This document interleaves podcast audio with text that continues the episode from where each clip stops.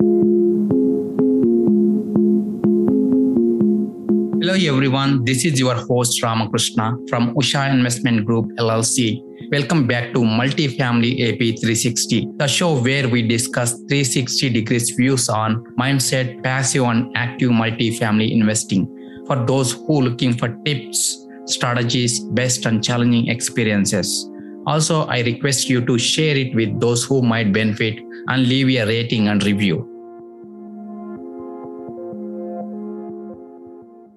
Today's our guest is Robert Preston from Climb Capital. Welcome, Robert. Hey, welcome. Thank you for having me. Sure. Thank you very much, Rob. A uh, little bit about Robert Preston. Robert is a co-founder of Climb Capital and specializes in res- residential commercial real estate. He searches for and acquires value-add B and C class properties that produce a durable yield through the life of the investment. Has a proven track record of using private money to fund real estate investments his previous single family home rehabilitation experience gives him the needed expertise to manage contractors, subcontractors, and materials for multi unit rehabilitations. Robert's years of experience as a rehabber and landlord combined with his 14 years of experience as a Marine Corps officer provides him with the leadership and discriminant necessary to, to be a highly effective asset manager. Robert is focusing on mobile homes and RV park space so with that, Robert, how did you get into real estate and multifamily and mobile home park space and RV park space? Yeah, so my story, kind of in a nutshell, I graduated from Clemson University with a degree in economics, and then post college, immediately went into the Marine Corps. Uh, I was trained as a as an Osprey pilot and spent about 14 years there flying the Ospreys. And my second deployment, I was in Afghanistan in uh, 2012 and doing some pretty uh, cool flying, but also some pretty dangerous flying, getting shot at a lot, and uh, wanted to make some life changes there, and uh, made some major life changes, uh, both you know in my faith and my marriage, and and then third was maybe finding a better way to make some money. And so I came back from there. Uh, really started out as wholesaling single family houses. I didn't really have any real estate background or or expertise. I started wholesaling houses and houses led to flipping houses, and then that led to buying rental property, which our first one happened to be a small mobile home park. So, uh, learned about commercial real estate, uh, paid for some tutoring and education and mentorships, and uh, simply grew from there. So, mobile home park led to uh, 60 unit Class C apartment complex and some office buildings, and then continue to progress through there. And so, from you know, 2015 ish to uh, really last year, 2021, we were buying a lot of Class C apartments, uh, renovating them, fixing them up, repositioning them. And the intent was to hold them, but we ended up selling a good, good number of them last year when the prices were pretty high. We also noticed around 2020 timeframe with eviction moratoriums and, you know, all the issues that came with COVID and then the change of interest rates. And we also noticed a ton of investors pouring into the market there re- really wasn't any deals that we liked anymore and we were having a really hard time finding uh, quality deals that we didn't feel were overpriced um, and so coincidentally we had bought our first rv park in early 2020 and that turned out very well for us and we learned a lot through that. I also became a rver so i'm in the rv right now with a family vacationing uh, and working and uh, so sort of fell in love with that as a lifestyle and as an asset class and so, uh, slowly as we learned, we gradually pivoted to now at this point, two and a half years later, we are essentially fully targeting RV parks. Um, we still hold some uh, some multifamily portfolio. We still hold some mobile home parks, but right now we're really focusing on buying and operating RV parks as of today. Got it, and thank you for sharing your background. So you have some economic background also. So what's sure. your take on take on current economic situation? How do you see the I mean, commercial real estate space next, maybe uh, six to two. Sure. Yeah. So if I had all the answers, we probably wouldn't be talking, you know, right here. I'd be off doing some other things. But you know, there's a few factors that that are obvious and they're we can't dispute, right? And one is the amount of money that's been printed over the last couple of years or that has flooded the market. So inflation will happen. It has to happen. It's there's just no way around it. Until that money continues to trickle out and stabilizes back there. So, so we're going to know and see and expect prices to increase for rents and for purchase prices. That's that's obvious, despite what the interest rates are going to do. It's it's a good attempt, but you just can't simply add that much money and things not change. Um, however, on the housing side, if you look at it by decade, right, generally every decade we have to produce around 11 million new units, housing units per per decade. And so from 2010 to 2020, we basically produced six and a half million units there. And so there's a simple supply shortage as well. Um, that is, despite pricing, there's simply, we don't have in most, in a lot of areas, particularly where I live, there simply are not enough houses. There are not enough housing units, period, that, despite the prices. And so that uh, gives me a little more that gives me a little more reassurance and comfort in the fact that there's a simple supply and demand from a unit type there.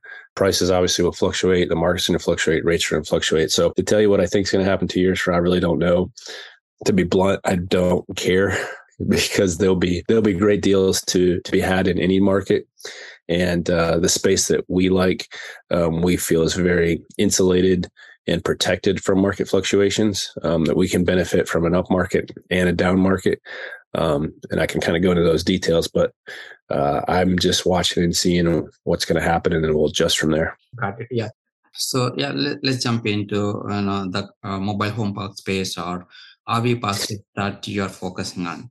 So sure. what, what kind of systems uh, do you have in place for managing you know uh, different kinds of you know aspects yeah. of RV park space?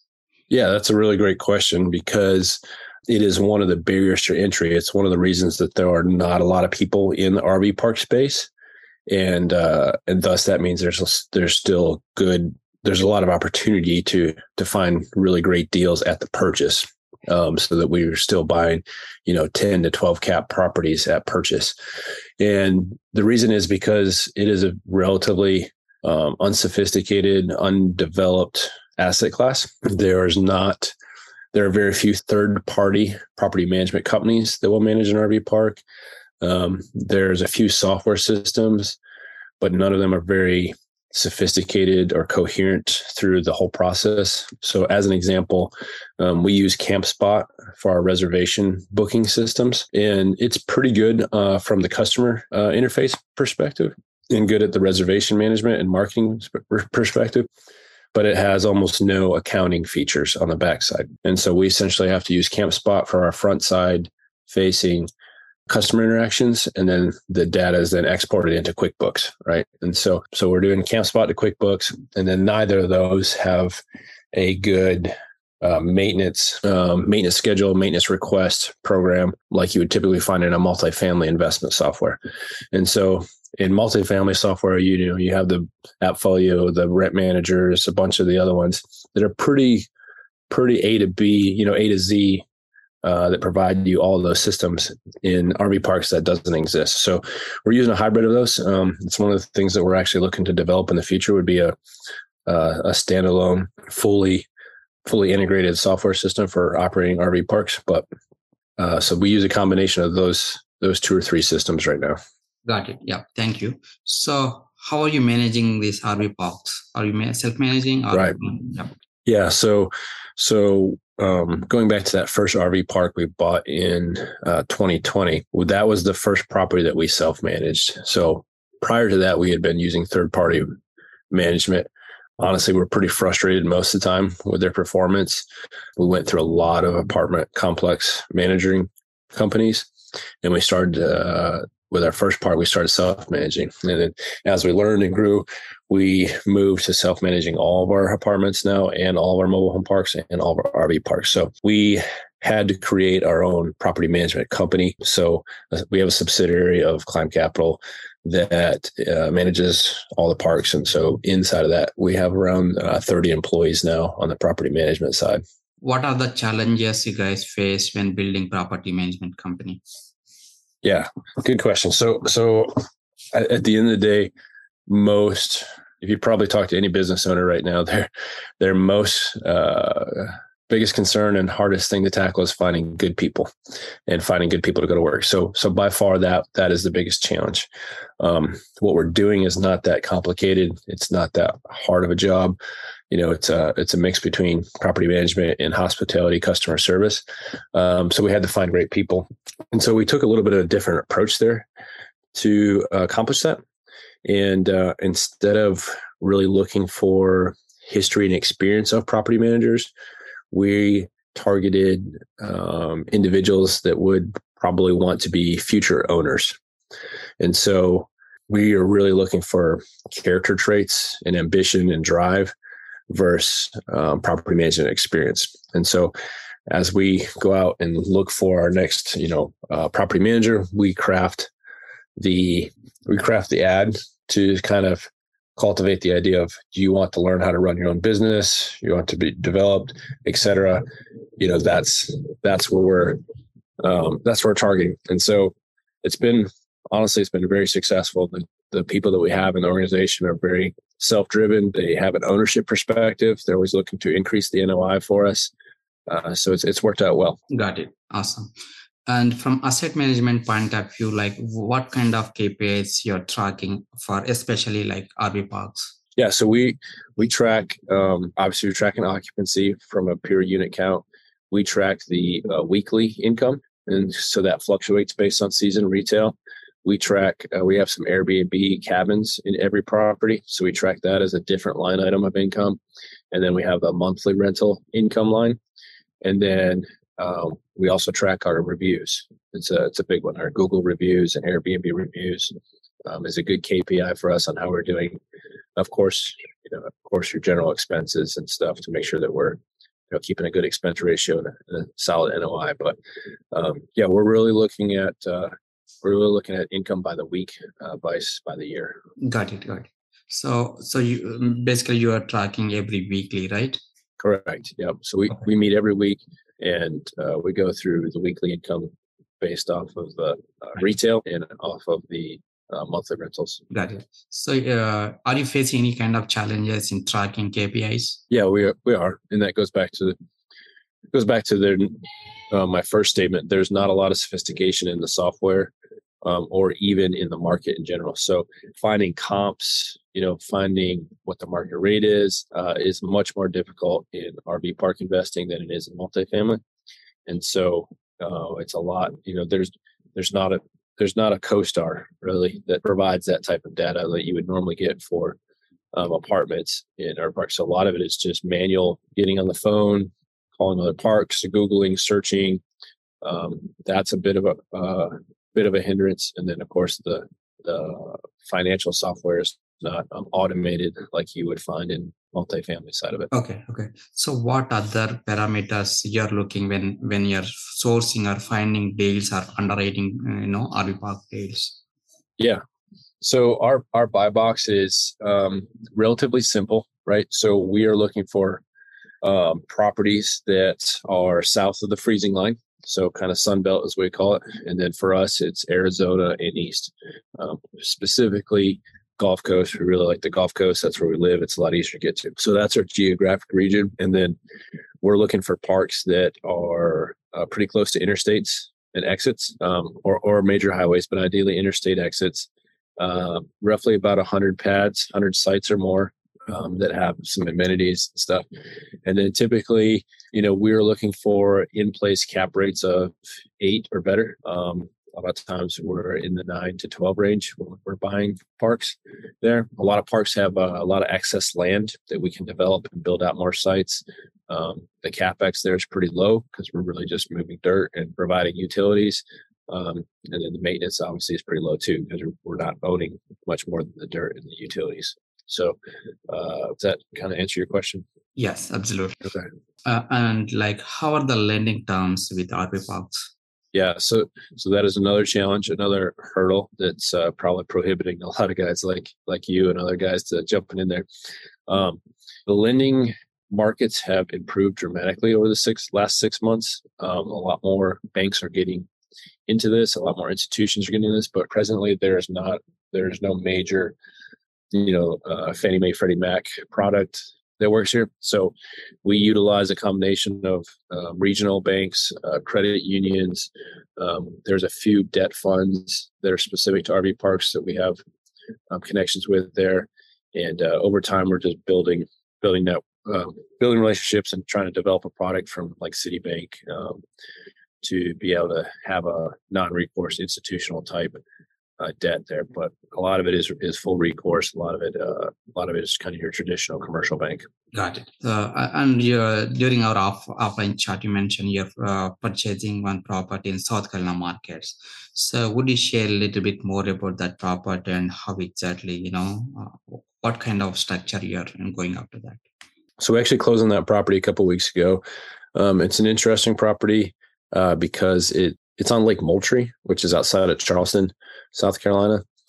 And uh, it used to be a KOA, and it was owned, bought by a owner operator, an older couple. They've they're gotten well into their to their age, um, and really haven't been able to run it very well the last couple years because of their physical condition. But they wanted to owner finance that one, so we we made an offer.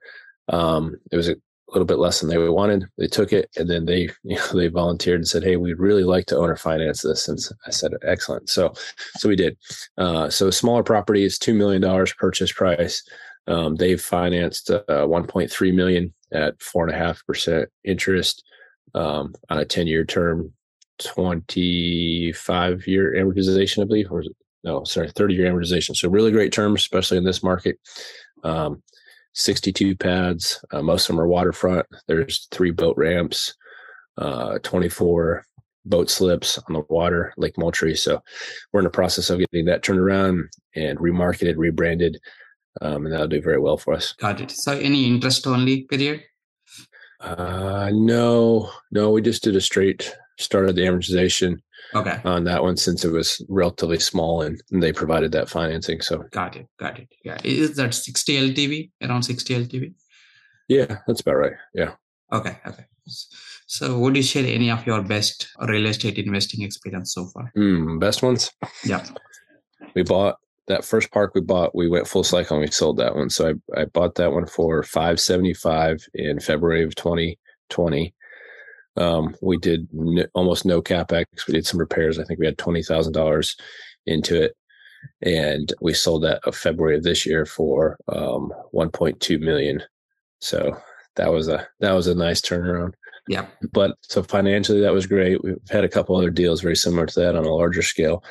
Um, but I think so far my best experience has really just been um, pivoting to a to an asset type that I can be the customer for as well. And so I get to travel now with the family and they think they're on vacation and I'm actually at work, you know, uh, we're working on the parks and they're out there playing on the playground. So, so I think that's by far the best experience is really falling in love with, with an asset type instead of the apartment complex, which I generally not going to take my family to. So uh, that's really been a great experience. Awesome. And would you also share any challenging experience? Yeah, absolutely. So, um, 2020 was was challenging, uh, no doubt. With you know a lot of our apartments, multifamily was Class C, and with that eviction moratorium, and then people just decided they didn't want to rent, you know, and then it just became became really challenging. Honestly, just uh, from a financial perspective, and also became challenging just from a you know mental perspective, where we knew we had people who had jobs and that were making income and they just chose not to pay um, because their neighbors weren't paying you know and, and there was a lot of hardship. I understand that real hardship but there was a lot of just just people deciding they weren't going to pay because you know the government said they didn't have to.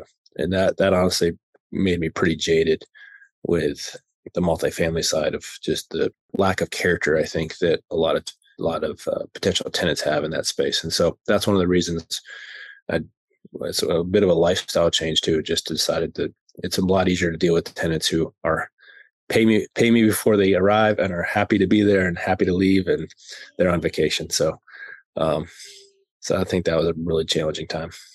Got it. Got it. So, any of your personal habits that are helping you to be successful? Yeah. So I, I, I say this several times. Like I'm not the smartest person uh, in real estate, but I'm pretty determined. And so coming up as a Marine Corps officer and 15 years of that and flying. You know, as a pilot, you can never give up. You have to continue to fly that that aircraft all the way to the ground, even if even if it's falling apart or on fire or the engines are there. You have to continue to fly it all the way to the ground. And uh, so, being persistent and having a lot of grit, I think, has helped uh, help me and the company continue to push through the hard times and not give up. And generally, when you do that, you know, in the backside of of that, if you just don't give up, usually turns out pretty well. So that's that's I don't know. That's a good question. I don't think I've been asked that one before. Yeah, absolutely. Great answer. Yep. And any books that impacted your life and what way? Sure. Um, I would start with, uh, of course, for me, the Bible, right? Uh, that's kind of my foundation or is my foundation. Um, but real estate wise, uh, the big one, of course, is Rich Dad, Poor Dad. That really changed my psyche. Um, but I've really appreciated uh, recently a couple books written by Oren Klaff um, on mindset and negotiations and selling. Um, both both of them are really good. Uh, one's called uh, Pitch Anything, and then the other one's called Flip the Script. So I like those those books. They they help me kind of reset my mental thought process every every time I need to read it. Great. And share any one, one personal learning or personal decision that impacted your life. So uh, for sure, particularly from from real estate and economic perspective, um, I had a mentor. Her name was Diane Bowman. You know, she came out for three days in person, and we spent all three days just talking about commercial real estate and teaching me and helping me. And you know, honestly, from from that point forward, I've learned a ton since then. But that was that was kind of the push or the nudge I needed to to feel really confident about uh, going forward and making deals. Awesome. And how are you giving back to community, Robert? Yeah, so I, I like this question, but sort of hard to answer sometimes. So my wife and I are foster parents, and we really have a heart for um, orphans and, and people with without parents, and so for foster parents. Um, and so I, I say that because it is obviously a way of giving back, and we enjoy that. But the reality is, like we get so much more out of that than than we do. You know, we've adopted a son. We're working on adopting a daughter, but at the end of the day, it's like we don't feel like we're giving them any favors. It's just having them in your life and and uh, seeing them grow and seeing them thrive is just far far beyond rewarding than you can imagine. So I don't consider that giving back, even though maybe that's what it is. So that's kind of our passion. A lot of a lot of uh, foster work and stuff for um, kids that don't have parents. Got it. Awesome. And how can listeners can connect with you? Yeah, absolutely. So um, our company's Climb Capital. So it's climbcapital.com, which is C L I M B C A P I T A L dot com. So on there, there's a, a in-doc form. We can schedule a one-on-one meeting together. Um, of course, we're on Facebook, LinkedIn, Instagram. Um, my email is robert at climbcapital.com. And of course, there's info at climbcapital.com. So all those uh, are great options. We we do have um, a fund, a $20 million fund that is open for accredited investors right now. And so we're happy to talk about that as well. Awesome. And thank you very much, Robert. Thank you for sharing you know, RV Park's experience and some your own personal best and challenging experiences as well. Thank you for having me. Sure. Thanks for listening to Multifamily AP360. Check out the show notes and grab the freebie on our website, ushacapital.com. Also, if you enjoyed this episode, share it with those who might benefit and leave a rating and review. Follow me on my social media. Thanks for tuning in, and I will see you next time.